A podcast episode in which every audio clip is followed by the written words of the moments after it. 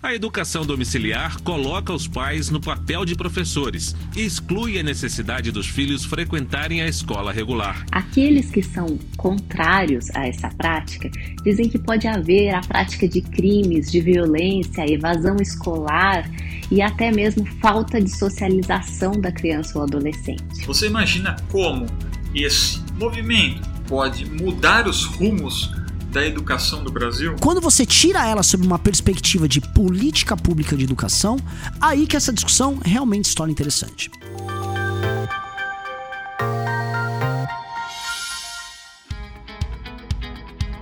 A Fundação da Liberdade Econômica é um centro de pensamento, produção de conhecimento e formação de lideranças políticas que se baseia na defesa do liberalismo econômico e do conservadorismo. Para mais informações, acesse flebrasil.org.br. Olá a todos, eu sou Márcio Coimbra, presidente da Fundação da Liberdade Econômica, e este é mais um episódio do Liberdade em Foco, o podcast da FLE. No nosso podcast de hoje, falaremos sobre um debate no Congresso Nacional, que é um projeto que pretende regulamentar o ensino domiciliar no Brasil, conhecido pelo termo em inglês homeschooling. E para falar sobre o assunto, convidamos Ismael Almeida, um dos experts da FLE. Ismael é cientista político graduado pelo Centro Universitário do Distrito Federal, com capacitação em processo legislativo avançado pelo ILB.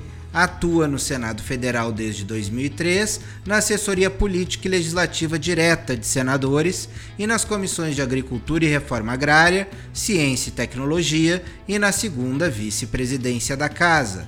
Ismael, uma satisfação mais uma vez recebê-lo aqui no Liberdade em Foco, que é o podcast da Fundação da Liberdade Econômica. Seja muito bem-vindo. Muito obrigado, Márcio. Prazer é todo meu de poder estar aqui participando de mais um episódio aí do Liberdade em Foco, tratando aí de um assunto também muito importante para a sociedade. Ismael, há uma vertente que alega que a modalidade de ensino domiciliar, que já existe em outros países, deve ser regulamentada no Brasil para dar segurança jurídica a diversas famílias que buscam tal alternativa.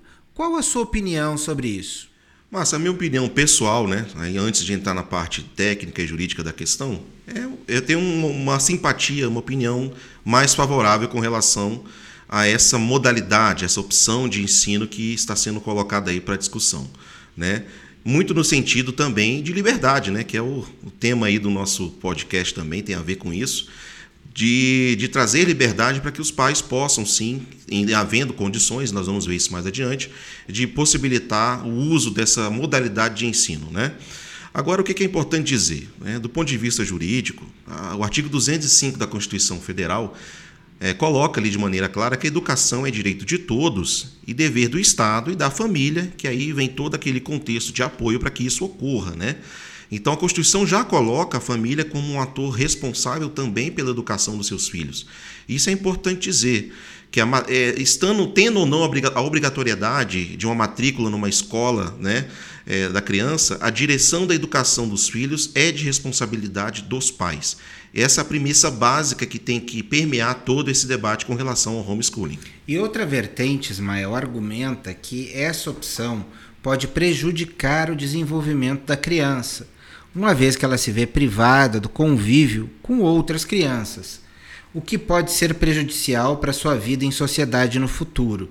Como você vê esse argumento? Olha, acho que esse argumento é um pouco anacrônico já diante de tantos é, é, avanços que nós tivemos na sociedade, inclusive do ponto de vista tecnológico, porque veja bem, é, você dizer que a, a, criança vai ter um prejuízo ao não ir fisicamente é, a todas as atividades da escola ou uma aula presencial, né, como hoje acontece, não é bem verdade, porque nós, nós sabemos que hoje as crianças têm outras é, formas de interação com outras pessoas, com outras crianças, não só no ambiente escolar, né?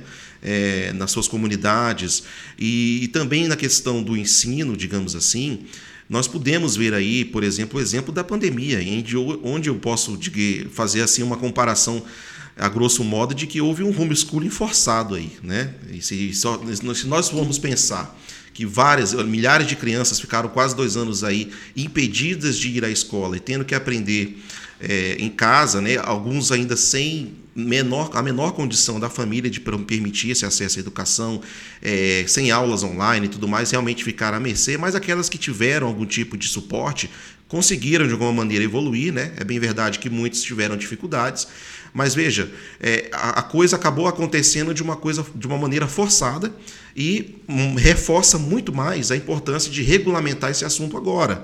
Porque vimos que, na verdade, o avanço tecnológico permitiu que isso seja feito de alguma maneira. Então eu vejo que é, uma, é, um, é um argumento que precisa ser melhorado é, no sentido de que não é apenas a questão de a criança não poder estar presencialmente na escola, que isso vai trazer algum tipo de prejuízo ou apenas isso é, no seu desenvolvimento social, afetivo com outras pessoas. Realmente a pandemia ela é um divisor de águas nesse assunto. Você concorda? Concordo, exatamente. Né? Reforçando isso, porque na pandemia a gente viu exatamente a deficiência em que muitas escolas tinham de oferecer o conteúdo para aquelas crianças. Aí eu falo do exemplo das escolas públicas, né? Nós, nós podemos ver que muitas demoraram a conseguir oferecer esse conteúdo, o acesso às aulas online, e às vezes também esbarrava na própria dificuldade da família, né? Que às vezes era muito humilde, não tinha ali os celulares ou a internet com acesso facilitado para que esse aluno estudasse. Ao passo que as famílias que de repente já tinham esse tipo de, de, de programação, né, esse tipo de preparo para lidar com essa situação, pode ter se saído um pouco melhor, onde os pais se dedicaram realmente ali a ensinar as crianças dentro de casa e, e pôde ser mostrado ali que tem um resultado se for feito da maneira correta, né, com o apoio do Estado e não o Estado impedindo, né, criminalizando essa atividade. Então a gente pôde ver realmente que houve uma diferenciação e uma maneira de mostrar que isso é possível sim. É verdade, Ismael. Então, quem realmente estava preparado para o homeschooling acabou tendo uma, um menor déficit de aprendizagem, provavelmente, nessas famílias, nessas crianças, e elas conseguiram passar por esse período da pandemia um pouco mais protegidas em relação ao seu ensino. Mas, Ismael, cabe ao Congresso discutir a questão de maneira ampliada com a sociedade, né? sem pré-julgamentos que criminalizem os adeptos do homeschooling. E me parece que recentemente isso tomou é, uma coloração política, né?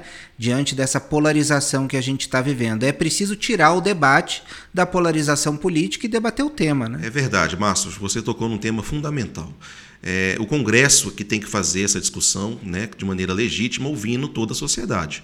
Nesse sentido, já tramita no Congresso Nacional, é, já passou pela Câmara, inclusive está no Senado, o PL 1338 de 2022, que é exatamente o que vai fazer as alterações na Lei de Diretrizes e Bases da Educação para fazer essa adequação a essa possibilidade do ensino domiciliar, né, da educação domiciliar. Esse projeto, então, está na Comissão de Educação, né, relatado pelo senador Flávio Arnes, do Podemos do Paraná, e ali já está prevendo ali uma série de audiências públicas na comissão para exatamente ouvir todas essas questões. Né? O que me parece, Márcio, é que ah, aqueles que resistem ao projeto, essa, essa questão da, de, de, de poder fazer esse ensino domiciliar, de ter essa opção, é, muito mais é por conta do desconhecimento do que é esse mecanismo do que outra coisa. Né? Porque quando a gente vai ler o que está sendo proposto e vê que isso já acontece em vários países de maneira positiva, nós vemos que é um debate que tem que ser colocado da forma que tem que ser, um debate sobre educação. Infelizmente, isso acabou entrando no debate político, né, da polarização política, como se fosse uma pauta de direita, conservadora, ou mesmo do presidente Bolsonaro. Né? Então, é, não é isso. Né? Esse assunto é tratado já, essa tentativa de se regulamentar a situação, já é tratado há muito tempo.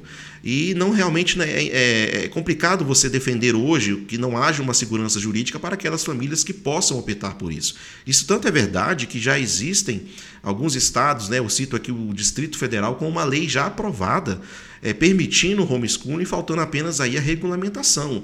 Então há essa possibilidade. Então o que falta é esclarecimento, debate e entender que, na verdade, a escola é, ela não é responsável pela educação é, lato senso da criança, ela, ela é responsável por passar as informações. A educação, como eu disse, a direção da educação dos filhos é dos pais. Então a escola entra como suporte, como um apoio que vai dar todo esse, esse esse embasamento, né, inclusive técnico, para que os pais possam, aqueles que puderem e optarem na forma do projeto, é, oferecer esse ensino aos seus filhos.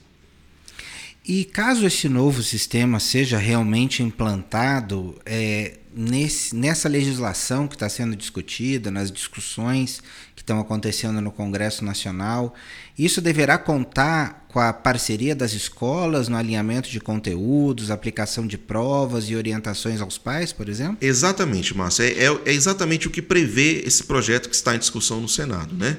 A escola entra como um, um papel de orientador fornecedor de conteúdos e também de fiscalização. É, se está havendo aprendizagem, prevê ali um, um, umas testes anuais, semestrais, é, para que esses alunos que optaram, que os pais optaram pelo ensino domiciliar, possam ser avaliados dentro do conteúdo que está dentro, sendo dado na sala de aula também. Esse conteúdo é o que também vai ser dado em casa para as crianças. E isso tudo entra com, com esse papel da escola, né? de ser esse, esse, esse, essa orientação, esse orientador, essa fiscalização também por parte do poder público, para que não haja aí também a figura do abandono escolar. E o projeto traz uma série de outras ressalvas, né? É, proíbe que, por exemplo, pais que tenham é, sejam condenados por crimes contra a criança e adolescente, Lei Maria da Penha, uma série de outras é, de outros tipos de crimes graves aí, esses pais não podem oferecer o ensino domiciliar. Então tem todo um perfil do pai que vai poder optar por essa opção. Então, na verdade, o projeto é bem mais restrito do que queriam alguns aí que defendem o homeschooling amplo, aberto e restrito.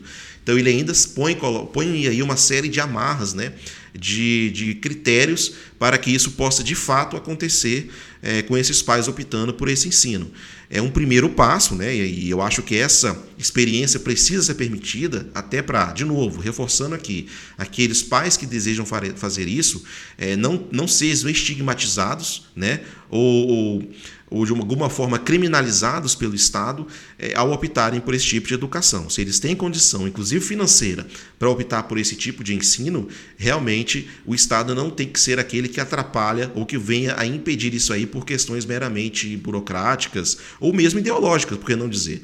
É, eu acho que é importante demais esse debate para ser tratado de uma forma simplista. Esse projeto vai passar para audiência pública ou já passou, Ismael? Ele vai ter ainda, está previsto seis audiências públicas na, na Comissão de Educação para tratar do tema. Aí ouvindo especialistas, é, entidades que representam aí a, os defensores do, do, ensino domiciliar, promete ser um debate muito amplo e que bom que seja assim, para que seja exatamente tirado todo tipo de, de estigma, de, de rótulos com relação a essa opção. É bom que se fique claro isso. É uma opção que está sendo colocada para aquelas famílias que possam e tenham condições é, de oferecer esse ensino. Não é uma obrigatoriedade. O ensino regular dentro das escolas vai continuar sendo ofertado pelo Estado e também é, é, dando esse suporte para aquelas que vão optar por esse ensino domiciliar. E você acha que todo esse projeto ainda pode ser terminado, pode chegar ao seu final é, durante o governo Bolsonaro ou ainda um caminho longo, como a gente sabe que os projetos têm no Congresso Nacional? É, como ainda tá, ainda existe uma aura muito grande de desinformação sobre o que é o homeschooling e essa contaminação política acaba reforçando isso também, eu vejo com dificuldades que esse projeto seja votado ainda neste ano de 2022, né? Mas é importante dizer que o debate vai avançar. O que é importante registrar é que o debate realmente agora começou é, em bases aí mais plurais, digamos assim, né? Mas eu não vejo perspectiva de votação disso neste ano, também por ser questão de ano eleitoral, a própria agenda do, do Congresso é, vai acabar priorizando outros temas aí. Muito obrigado, Ismael. Realmente é um tema muito importante da gente tratar aqui. Homeschooling é algo que já é uma realidade em diversos países e o Brasil precisa realmente entender como funciona, quais são os mecanismos, a amplitude, os limites e entender como isso poderia acontecer no Brasil. Realmente ainda é o início de um debate, nós precisamos ainda caminhar durante algum tempo, ouvir muitos especialistas até que o Congresso venha a deliberar sobre o assunto.